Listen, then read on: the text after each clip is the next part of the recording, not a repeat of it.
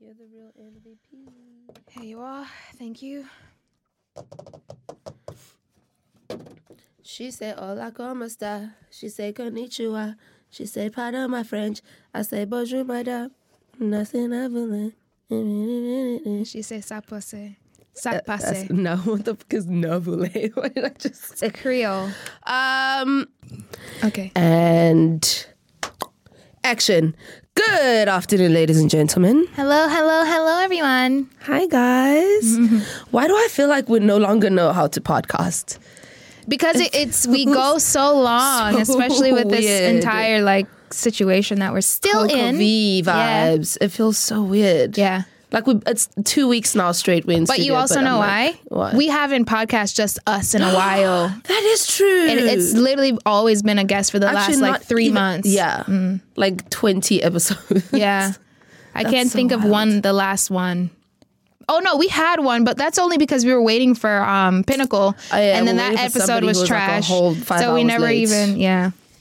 Well, hello everyone. Uh, thank you for tuning into another podcast. Um, I am Keeds, Keita Nader, Keetatron, Keeds and Crates. I got the Keeds, Keeds, Keeds, whatever you want to call me.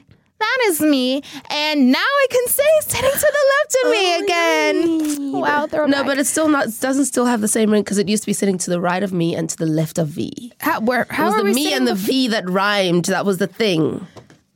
Okay, well, I can still say so. The, to the, sitting to the left of me, we have your favorite South African uh, co-host. Can you introduce yourself, ma'am? Por favor. You guys, my skin is disrespecting me today, Hmm. so please do not judge me.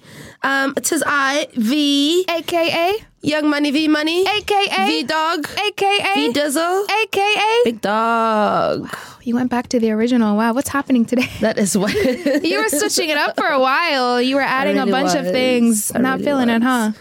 Get crunk with it, Soldier Boy said. Anyways, um, ladies and gents, we don't want to Yes. waste much time today because we have a lot to discuss, lots to talk about. And Okay. if you guys tuned into last week's episode, Yes. um, you would have heard that we spoke about sexual sexual violence against women, uh, rape, sexual abuse, violence in general against women, and the natures of all that. um, we had our guest Mana, who is a student at Korea University, Yes. and she's writing her thesis on um, sexual violence against was it students specifically, or just Yes. foreign women? It was current and previous students. okay and how they are protected by you know the government and the university and so on so again um, hit her up she would really love to have some people you know be part of her study and her research. Mm-hmm. So you know she'll keep your name all anonymous and everything. So if you really want to help her sister out hit her up on our previous episode. Mm-hmm.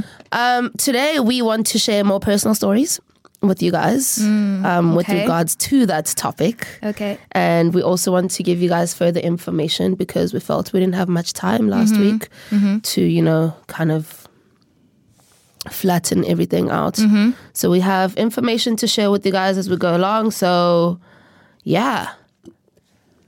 So let's I'm go back nervous. to why are you nervous? Okay. very, very so nervous let's talk about about, what happened last episode, right? So both V and I ah. talked about some things on last week's podcast. Again, check it out if you haven't. Pause and go listen to it really quickly.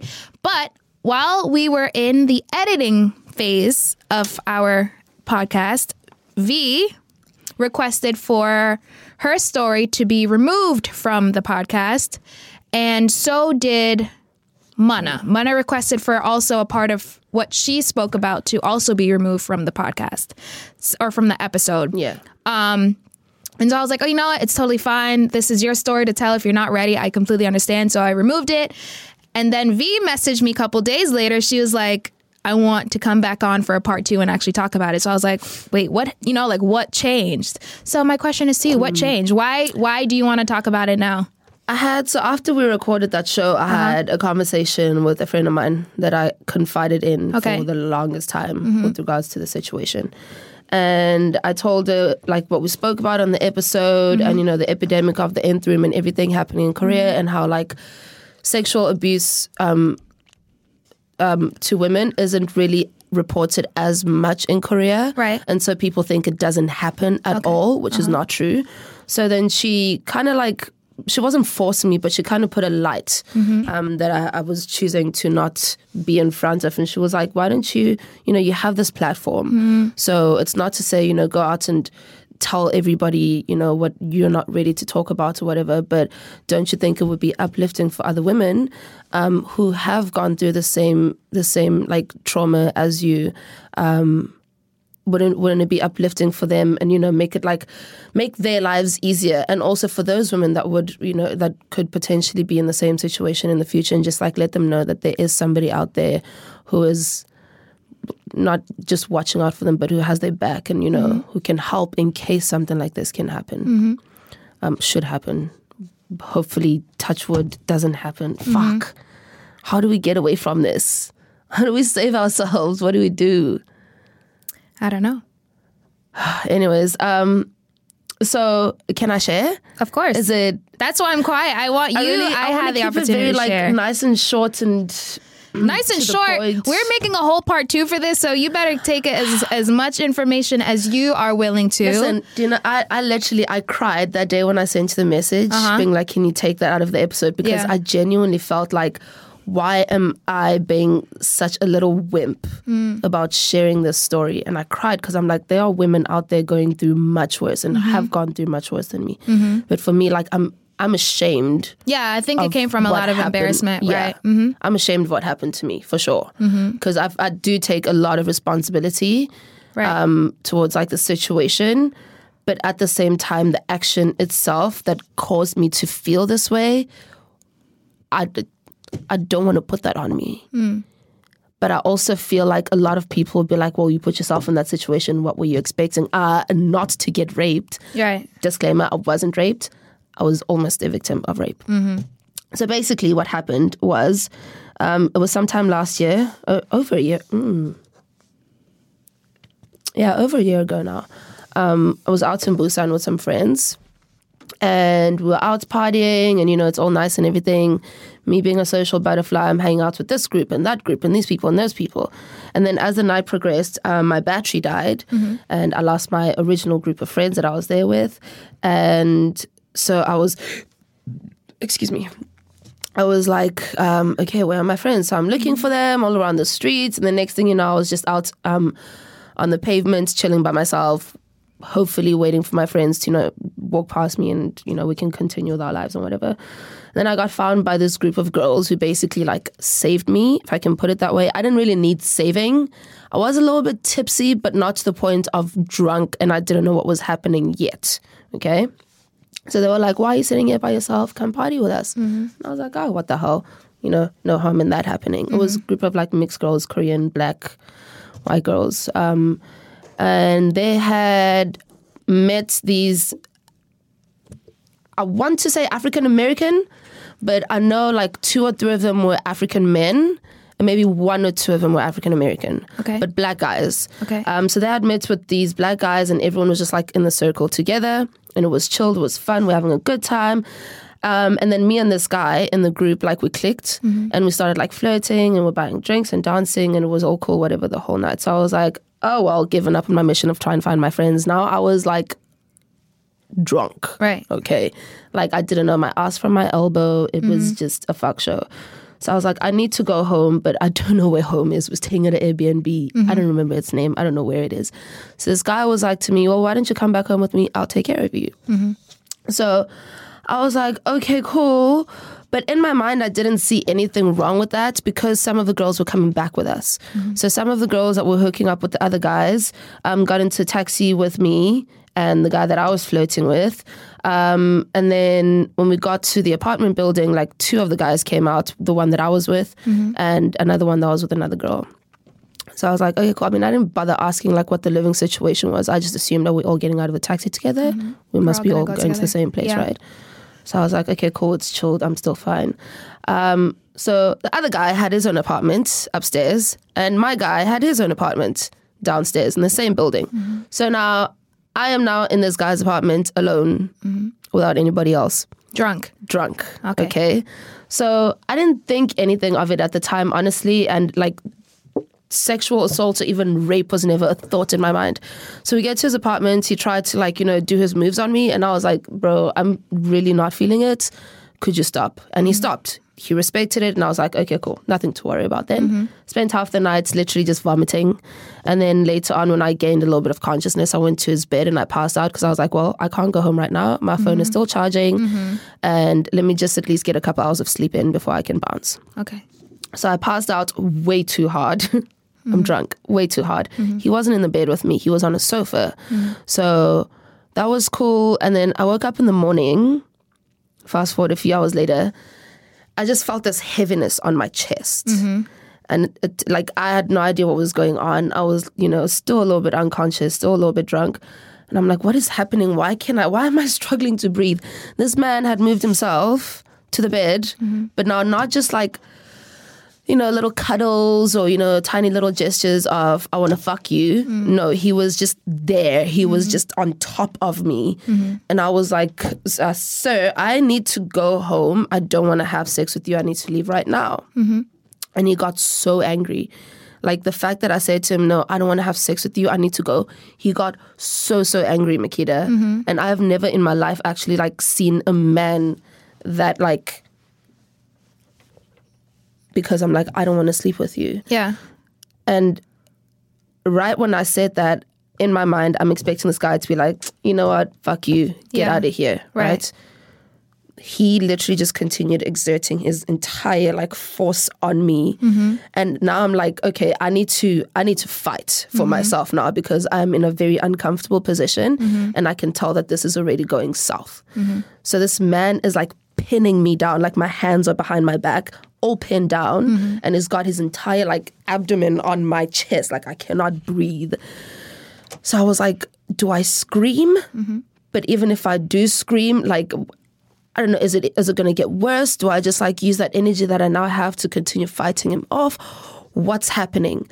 So I'm literally just like eyes pixelated.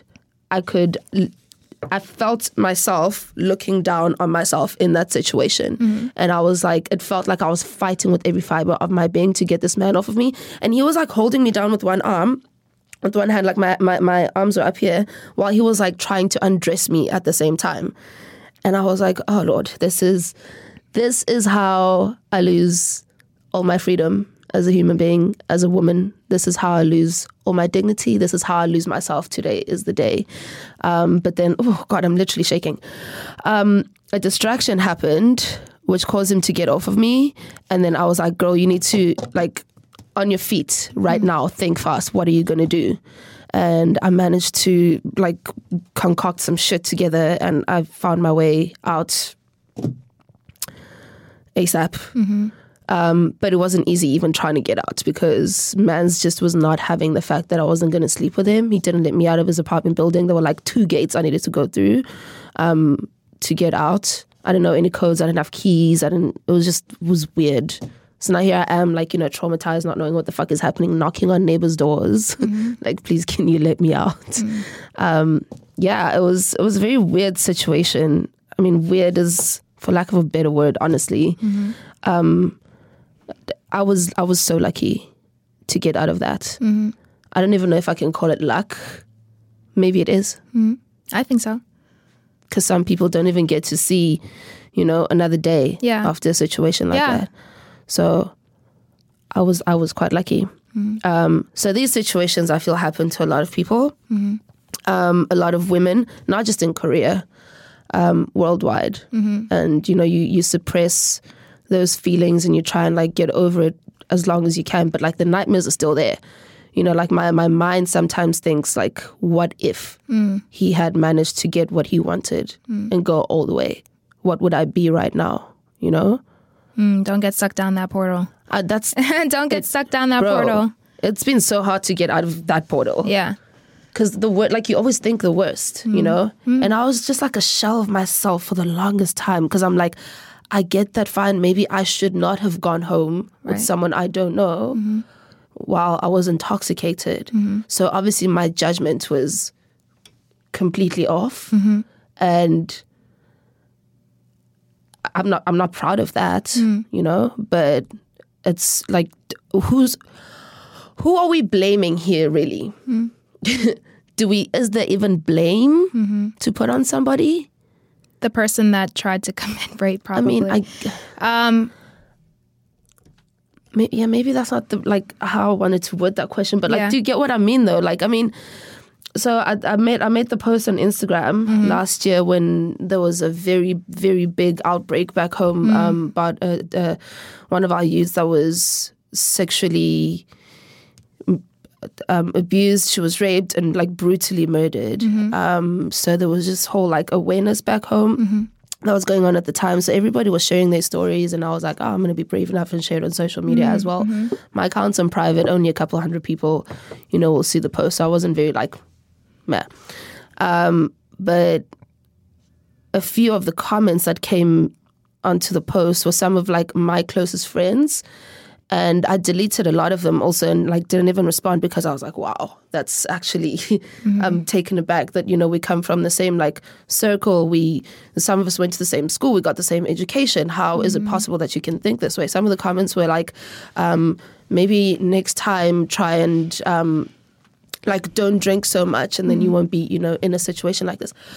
If I want to drink myself fucking stupid, not that I would, I'm sure I have before in the past. 100%. Yeah, it's not like it's a thing that, you know, it's like you just actively want to go out and get yourself like stupid drunk. But if I did get into that situation and get stupid drunk, it still doesn't give anybody the right to like take advantage Right. of you in any way whatsoever. Okay, so what were you wearing?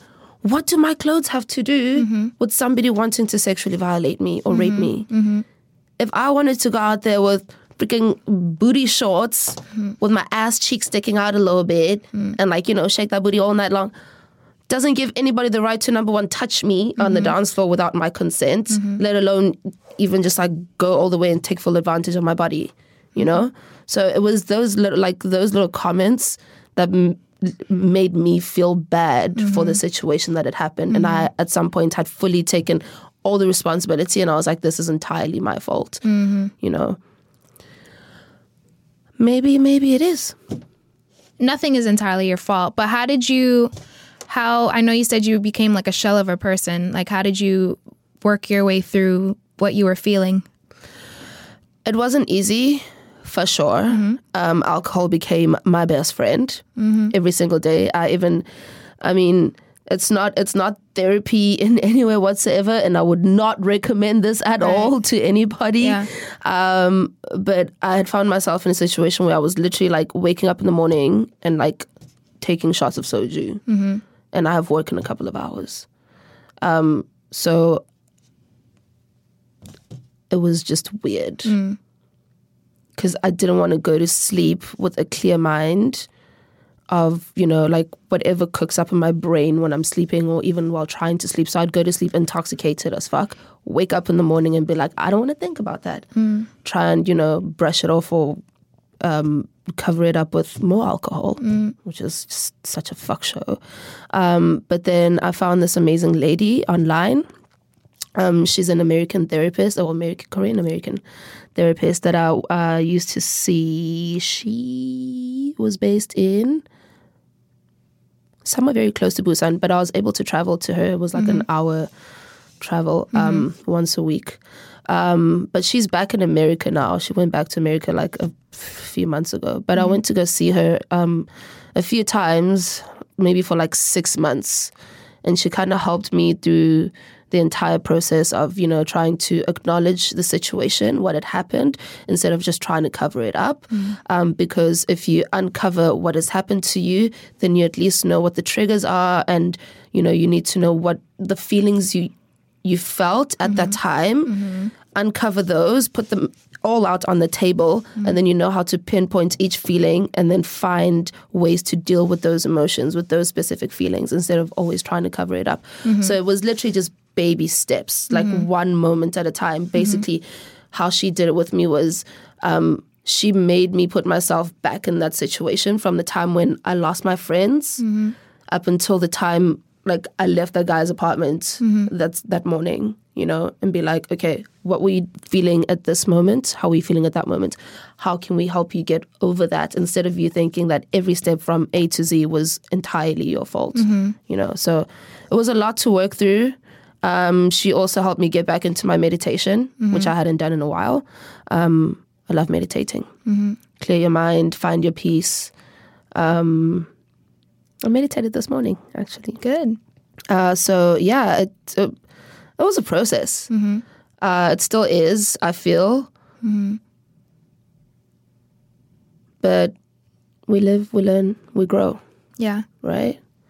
So we just want to help anybody else out there that has gone through situations like this, and even worse. I honestly don't even want to know what like the trauma would be like for like actual rape victims.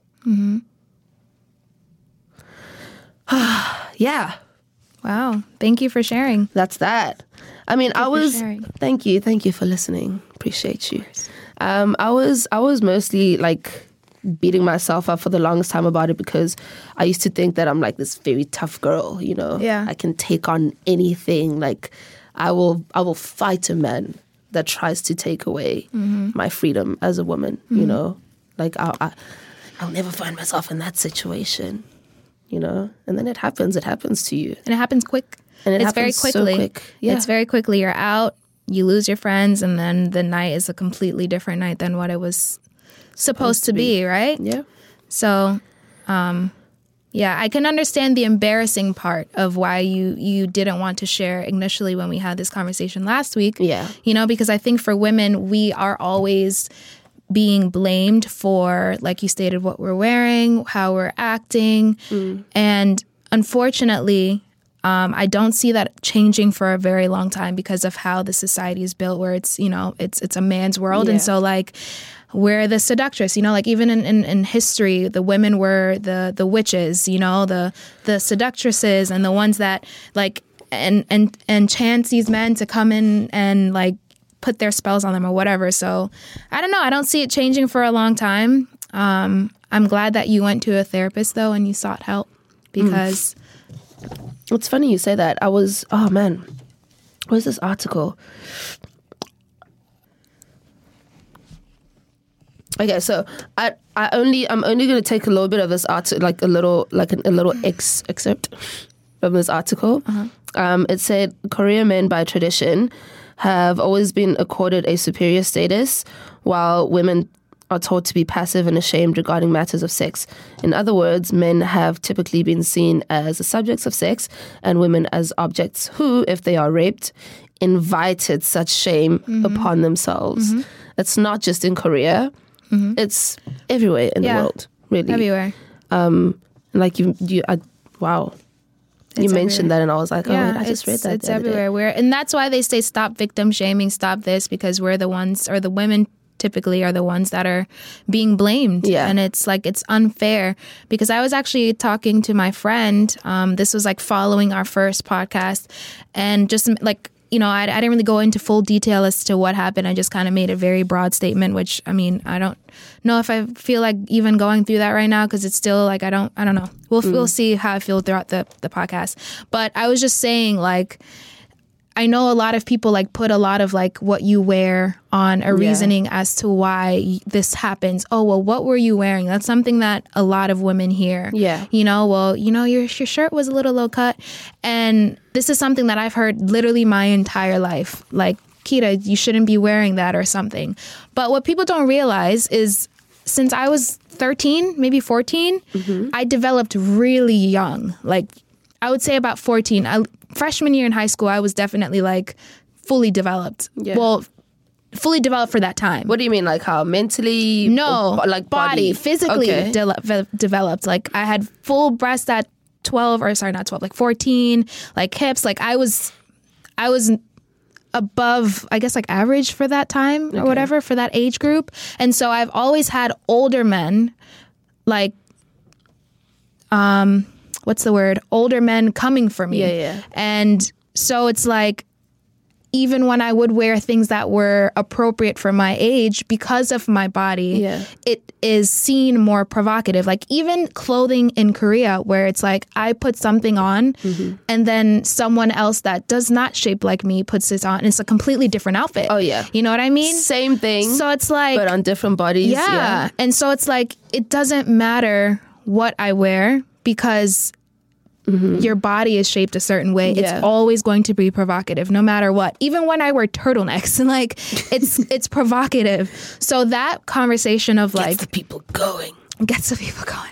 Uh, uh, That conversation of like, you shouldn't have been wearing that. It's like, bro, I can't change this. I can't change. Yeah. I can wear a big shirt, baggy shirt, but that doesn't make me like I don't like that. You know, like I I don't feel comfortable Yeah. in that type of clothing. What I do feel comfortable in is always going to be seen as you're suggesting something. Yeah. And if people only knew that I'm a very like I'm I I finally figured out the word is ambivert. I don't know if I'm pronouncing that right, where you're on the borderline of being an introvert extrovert. and an extrovert.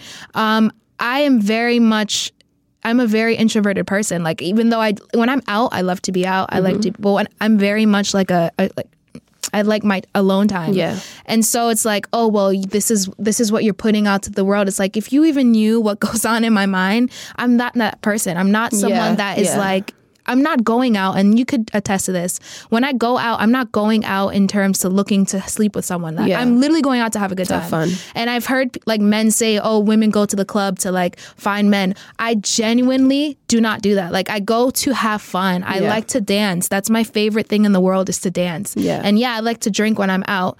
Um, but it's not to get inebriated so that I have drunk sex by the end of the night. I like to go home. I like my bed. Yeah, And so 100%. When people make those comments, it's like you're missing so many factors as to like why you think women do the things that we do. It's we're not doing these things to appease men, not all, but for me, I'm not doing that to attract this, to get this, you know, like good for yourself. You want to right feel good. exactly it's all like to me it's really just the feeling i Yeah. don't like feeling certain ways and so i know okay if i dress this way that makes me feel comfortable Yes. i'm bringing my best self when i come out if i know if i Mm-hmm. do my hair do my makeup this way i know i'm allowing myself to be comfortable in my skin so that i can Yeah. be the best person for my friends and for people that i may encounter on Mm-hmm. my nights out so Freedom of Yeah. expression. like that's what we have it for. yeah Like why why do we have freedom of expression if somebody's going to tell you what you should and shouldn't do? in society. I fucking hate society. Yeah. Just that label of society. I hate it so much. I mean, but it's there's lots of boxes Right. about society Yeah. that we can uncover, but not in today's show. Um, but you're absolutely right. Um, and I know, I know for sure. Sometimes when I go out, um, you know, people are like, oh, why do women take so long to get dressed? But then you put on something, you know, you feel good, you look good in it. Mm. But then you're like, damn, that's shaping my body out so good. Mm. And then you think to yourself, oh, but then are people going to think that I'm dressed like a slut? Mm. Is it because that's what they call it, right? You put on a small dress or a tiny dress that's like body hugging, then you're going to be seen as a slut mm-hmm. or looking for attention or whatever. And or even you're if you are, if even if you identify yourself as a slut or whatever you consider yourself as, and if you're empowering yourself to be like, yeah, I'm a hoe, I'm a slut, you can do that and Yeah. you can go out and you can seek all the attention that you want. But the moment that you're like, okay, I'm not comfortable with this, Mm-hmm. whatever that is, then that's it. That should be the end of whatever that is, you know, whatever you're referring to. Yeah. So it's also like women can be whoever they want to be, and it doesn't give men the the the right to just be like, oh, she's done this with this guy, so that means automatically I can do this because Yeah. I know she's this way. But like you said last time, I thought you were oh, I thought you were pointing at something. I'm so used to a wide angle, so that yeah, no, you wide angle. trashy men out there, write that shit the fuck down. Which part? The part where you where, where where you said women should be allowed to be, you know, yeah. whoever, whatever they are, the same way that society gives men that fucking freedom. Yeah, but unfortunately, that's not the world that we live in, ladies. Unfortunately, that's not the world we live in. So you do everything. have to um, try and be as safe as possible. Yeah. Um, because at the end of the day, as much as we want to live in this great, um, world where men respect women and there is no rape and all of that it, that's not the world that we live in so you do have to take precautions um, Yeah. Yeah. when you are going out because unfortunately it happens so be smart as smart as you can this is something that even though I know you are, you should be able to go out and drink as much as you want because hey, it's a free world and alcohol is there for the drinking. You can't get inebriated to the point where you don't know what the hell is going on mm-hmm. because that really is when you are an easy target for situations like that Yeah. to happen or situations like mine to happen. Um, so you do have to be mindful of the amount of alcohol. It doesn't matter if you're with your friends, like, oh, I'm with my friends, they'll take care of me. What if they're drinking? What if they get too drunk? You know, you have to also be in full control of your actions. Yeah. And this is apart from if there's something put in your drink, clearly you can't prevent something like that happening. But if you are like monitoring your drinks, because I know sometimes when I go out, I do like drink too much and it's it's um, something that I've been I've noticed. This is something that I've known for a little bit of time. So it's like I, I try to even when I go out now, I don't I try not to drink as much, even though it happens. I really try.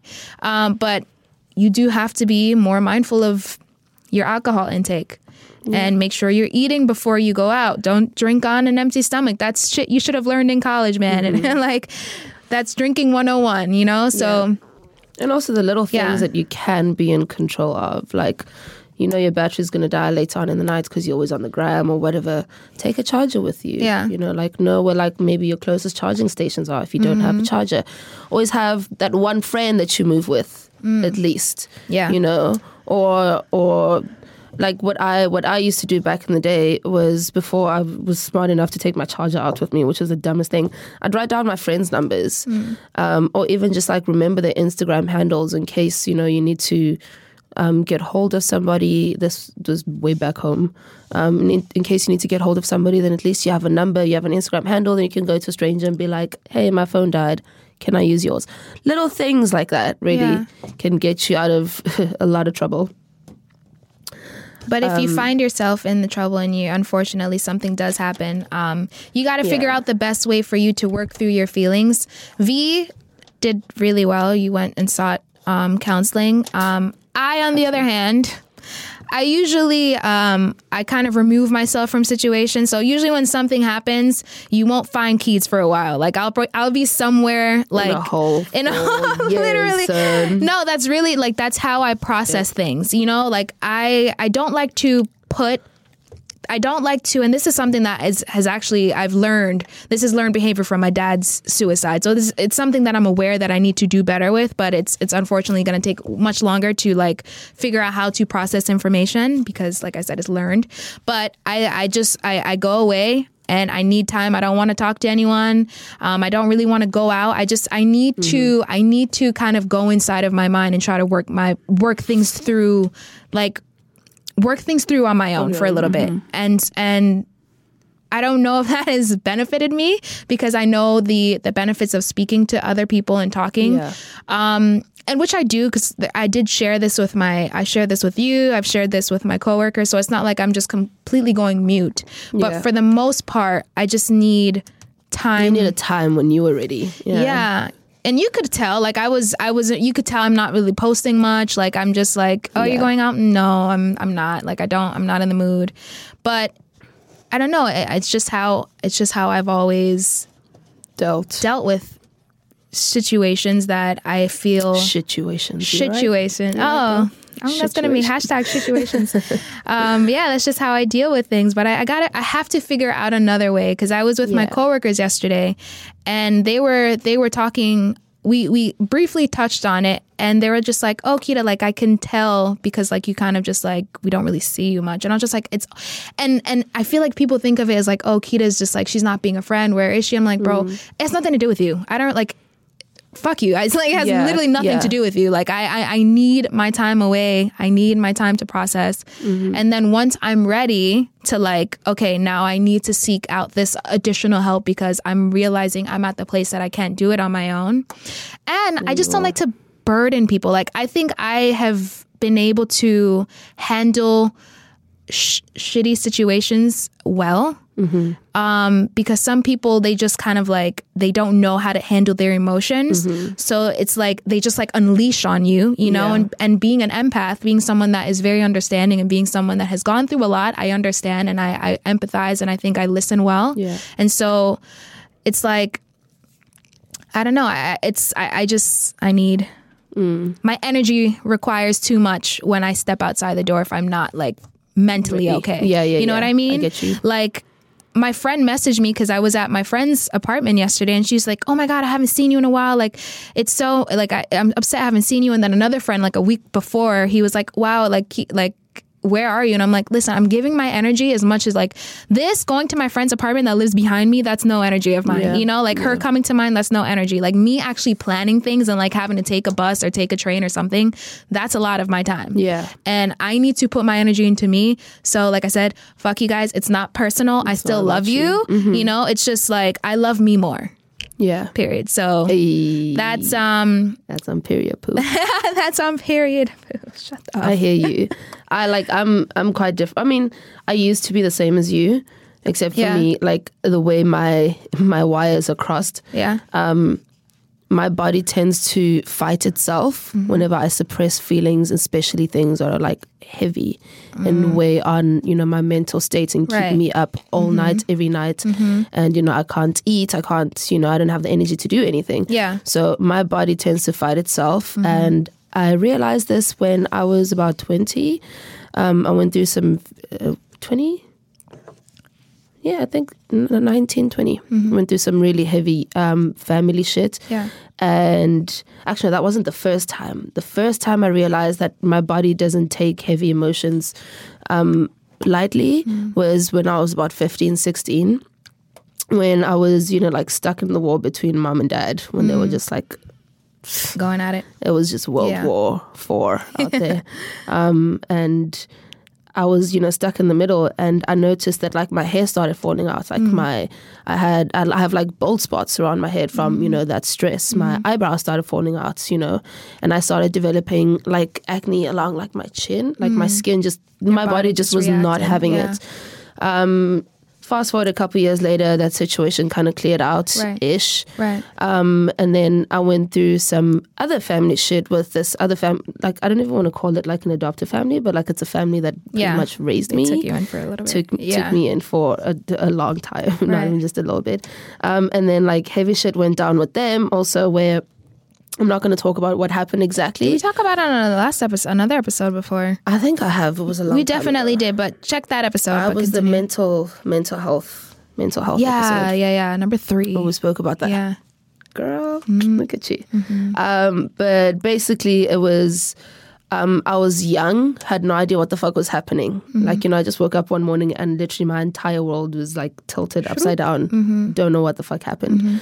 Um, and then I found myself in a situation where I tried to commit suicide. Mm-hmm. Um, and I 100% meant it. Mm. 100%. There was no, you know, I'm looking for attention. I'm trying. Right. I genuinely felt like I had nowhere else to go. Okay. I have lost two families in Mm-hmm. my lifetime. How is that possible? Like, am I that much of an inconvenience to people? Yeah. That I cause this much like, not drama, but like Burden. bird, Yeah. Bird exactly. Um, everywhere I go, so I was just like, fuck it. I don't, I don't want to be here. Right. You know, this feels horrible. Yeah. For me. Um, so I tried to commit suicide. That was a big fail, obviously, because I'm still here. Unfortunately. V, you said that shit the last time, and I slapped the shit out of you last Um, mean time. it. Wait, you're mean lucky it. you're further away from me this time. Um, but anyways, um, once I got out of the hospital and um, psychiatric ward or whatever, like, I was put into a fucking psychiatric ward, bruh. well, yeah, you tried to commit suicide. Whatever. Um, after I got out of that, um, my dad was the only family member that had been by my side the whole mm-hmm. time, my biological dad. Mm-hmm. And I was like, this is my person. Mm. This is, you know, he didn't, to this day, my dad still hasn't like asked me, like, why would you ever want to do that to yourself? You know, mm-hmm. I'm here for you. If you ever, all he has ever done is support me. Yeah. And he's given me so much room and so much space in my life to like come to him Yeah. when I'm ready with information. Right. And that's how I've been able to like, you know, like not not completely deal with some some things. I've been able to completely deal with it because of him, Mm-hmm. but other things like the deeper emotions that I've never told him about, like I would suppress those feelings, those emotions, and not tell anybody at all. Mm-hmm. Um, and then around 2011, 2012, I started developing vitiligo which is not genetic for me at all. Um, no one in my family has it. I haven't noticed it on you. Oh, so I used to have it on my hands, um, a okay. little bit on my face. I still have like the leftovers around my back and like mid mid body area. Lots of people think it's a birthmark, but it's really not. Okay. Um, it's vitiligo that formed a couple years ago from literal fucking stress. Like my skin cells started fighting themselves, um, and then I developed tinnitus, which is when like your ears start ringing, but like constantly. Like I can hear the blood pumping through my body, and it's just a constant ring, twenty four seven. Drives you crazy, oh.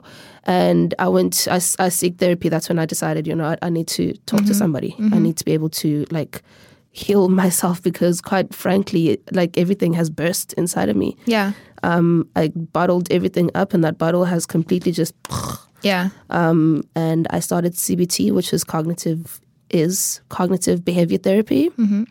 And that's when I realized that like me suppressing all my feelings and not talking to mm-hmm. people mm-hmm. was basically just me harming myself Right. completely. Yeah. So Especially if you were as dark in as you wanted to commit suicide, you probably, you Oh, yeah. definitely should talk to someone. yeah, because I didn't seek therapy after that, even though it was highly recommended. I was like, Yeah. no, it's fine. I can do this by myself. I can deal with it. Yeah, packed my bags, left Joburg, moved to Cape Town Mm-hmm. Yeah. alone with no plan in mind Yeah. at all, except for like just a fresh start. Yeah. That's and that's caught up with me. It's tough.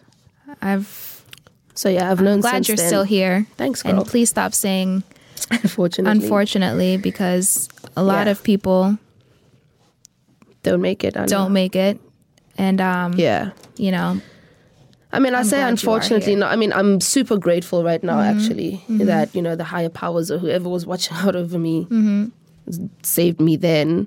Um, but sometimes I do say unfortunately because there's still that little bit of like you know the leftover, like burden Trauma, feeling, that mental- trauma. yeah, Yeah, where I'm yeah. just like I probably would have. It would have been better for everybody, you know, if I wasn't here at all. you say that But and then you have sitting across from you someone who lost their dad to suicide Yeah. and i guarantee you it would not be i'm my dad passed away in 2005 it's 15 years this year and i still have not healed from that yeah, you know like i i can go through my days. I can go through a day not thinking about him you know? Before it was every single day i thought mm. about it. Now it's like i'm getting to the place of like okay i can go through my day and not think about him but i'm still not mentally okay from Yeah. that you know? Because suicide is a decision. It's a choice right? You had to choose to stay or choose to leave. And i was angry for so long at first when he committed suicide mm-hmm. i wasn't angry. I wasn't upset. I understood. And then i went through a, a stage for a few years where i was so angry at my dad. I was like how could you leave us? How could you leave my mom? How could you leave my brother? Yeah. you know it, it, it was anger of like you made that choice. And then it took a few years for me to realize depression is you're not thinking properly. You're not thinking at, you know, the the normal level that you would be thinking if you were a completely sane and healthy, mentally Yeah. stable person. So I forgave him. You know, I released that anger because I know my dad loved us. I know he cared for us. I know he was just battling himself internally, had nothing to do with us. Um, so I can guarantee it would not have been better for your family if you had left. Your dad would still be dealing with losing his daughter in that way, yeah. guaranteed. So I would hope you stop saying things like that because for someone who is still dealing, it it doesn't I don't it bothers me because it's it's not easy. Yeah. So just choose your words a little bit wisely when it deals with something so hurtful, maybe. Yeah. No, I hear you. I hear you. But again, I get what you're saying because it's, you know, mm. I mean, I get it. A hundred percent wasn't like a light decision yeah, at that time. yeah, I know. It wasn't a case of the fact you had to even get there, you know. Yeah.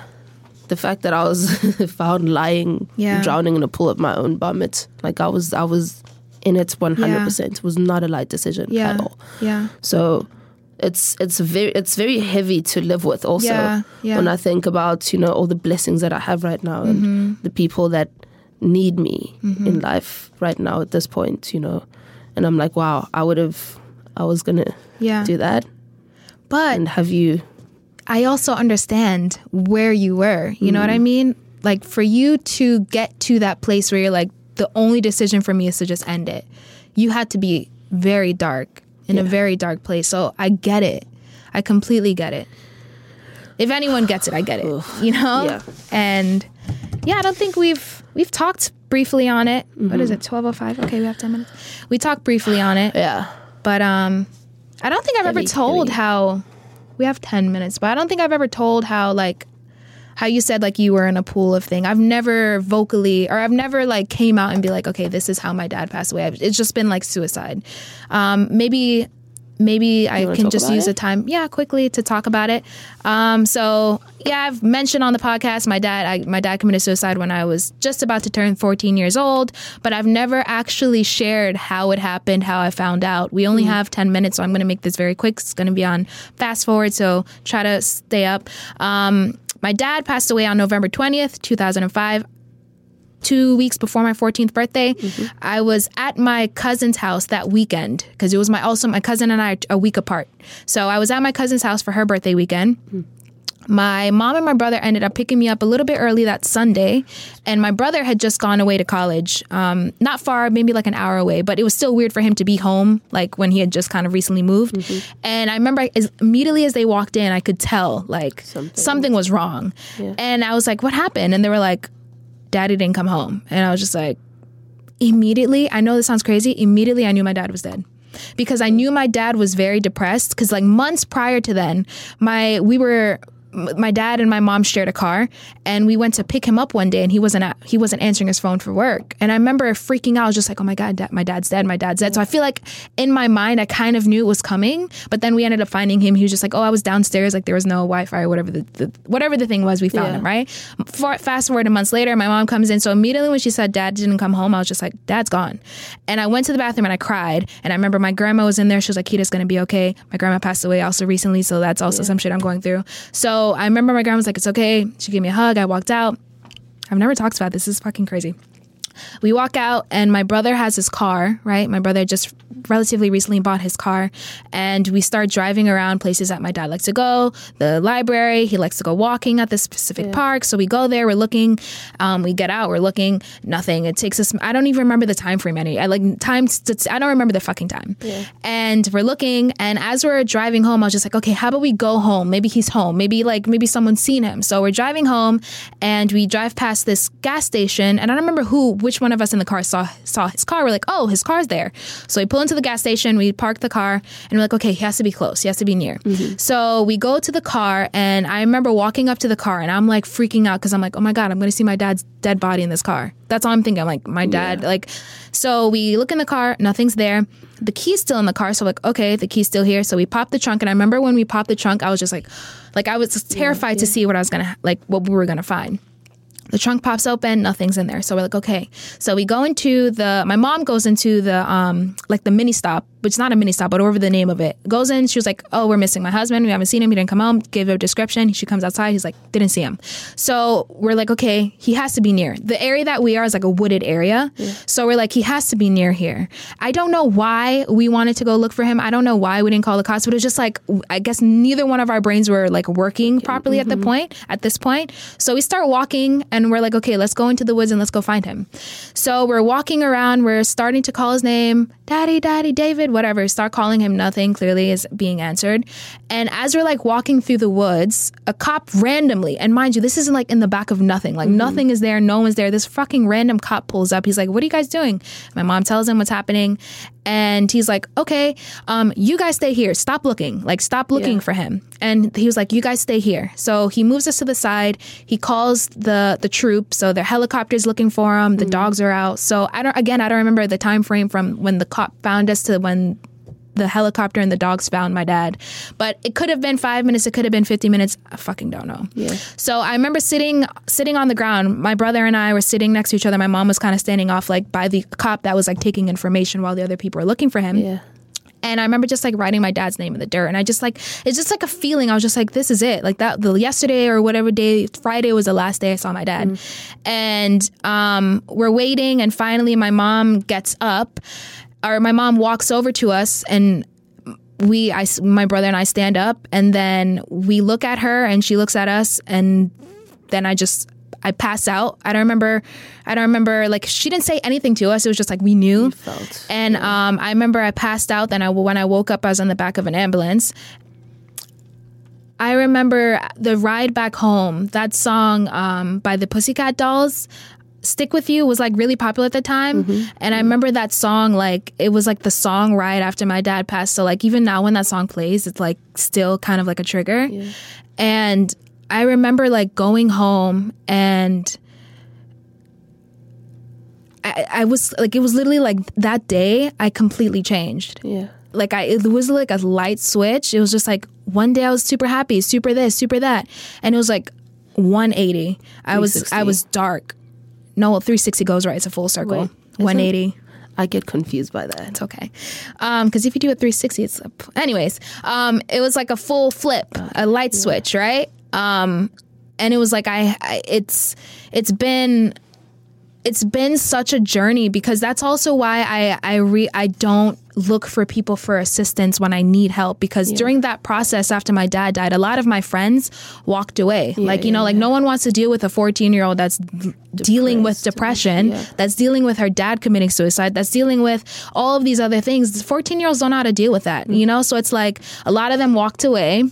And so my mom wasn't home all the time because now she's she's working two jobs to keep the house over her head, right? Yeah. My brother's in, still in college and he was like a junior or sophomore or senior or something. So he also had his life to live. And so I was home alone like for years You and your thoughts. just me and my thoughts being 14 dealing with this shit. So I mm. remember just like I remember I told myself from that age, I was just like, oh, when people, when I need people, they're not going to be there. So you got to figure your shit out on your own. You know, like you got to figure out how to um how to handle your emotions. And so when i like take steps away and i'm like bro it's it, it's just how i've learned how to deal yeah. it's it's literally how i taught myself how to survive you know? Because i would i never got to the point of wanting to commit suicide ever. I'm not that depressed. I was never i never felt my life was my life would have been easier their life would have been easier if i wasn't here. I've never been like that. But i know i, I get into my mind where it's just like i need space, and i don't re i don't think people are going to assist you as much as you can assist yourself. And um yeah i mean that's gonna also take some time bro. It's like i said it's That's a 15 forever years. thing, though. That's for everything He yeah wasn't just the person that like passed through your life. He's you. Bro, He my dad and. I were literally, he was my everything. Like, that's not like all the pictures, even my mom, like, that was, he was my everything. Yeah. My dad was the world to me. So to lose the person that, like, I looked up to in that way, and then to be angry at him, and then to go through this, and then to Yeah, feel friends yeah. aren't there, and to feel this, and it's just like, bro, this is how I deal with shit, dog. And it's, it's gonna Let me- take, it's gonna take some time. Yeah. Well, thank you for sharing. No, that. I absolutely. that. Wow, so brave. Oh, thank you. I've never actually talked about that out loud. I don't. I think no. there there's only a few people in my life that I've told like, oh yeah, this is how my dad died. I've it's just always been suicide. It's never been a full conversation. What kind of Mm, suicide? Yeah. yeah. Well, thank you for sharing with us. We appreciate that. Yes. Thank you for yourself to be sharing your information because Yeah. I know that was tough for you as well because uh, I feel like that sometimes. you know you didn't want to, but now you have. So progress. Oh my Yay, For all of us. All right. We have to wrap, Wrap it up. Yep, wrap it up. But before we before we close off, we just want to let you guys know. Um, we'll put links and and um, contact details and everything in um, in the description boxes. Yes. But we did some research and found that there are actually some emergency support centers for foreign women in in Korea Mm-hmm. that you can get in touch with in case of you know like sexual assault Right. um, and the likes of that. Um, so we have uh, the the most popular one that is supported by uh, the Korean Sexual Violation Korean Sexual Violence Violence Relief Center. There we go. Okay. Thank you. Um, it's called. Uh, Danuri Helpline, um, and their number is 1577 1366.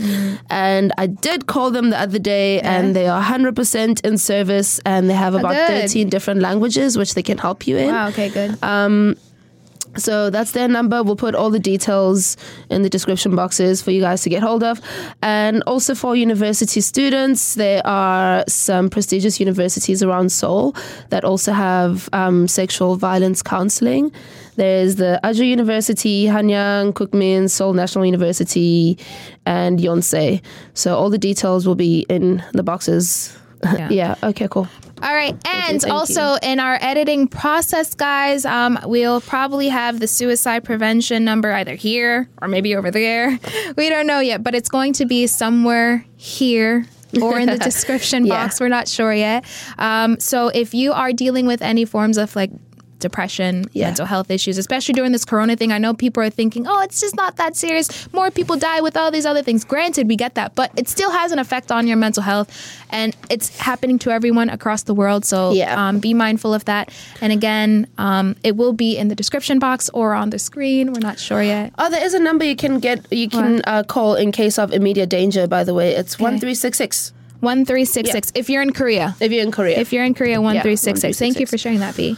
cool. Uh, all right, guys. So thank you so much for listening to another very deep, dark episode. Next time, we'll probably have a fun one, okay? But sometimes you need that. All right, guys. Thank you so much. It's me. thanks Uh, Find me listening, at Miss guys. Keeds. Find us at the Soju Black and V. I'm your daddy, Dad Zeffling. Thank you. Signing out. And now I'm private. Bye. Bye. hey, welcome to the club. I'll be back club. to regular in a little bit Why? because When did you my my private? school my school is on my ass. They want.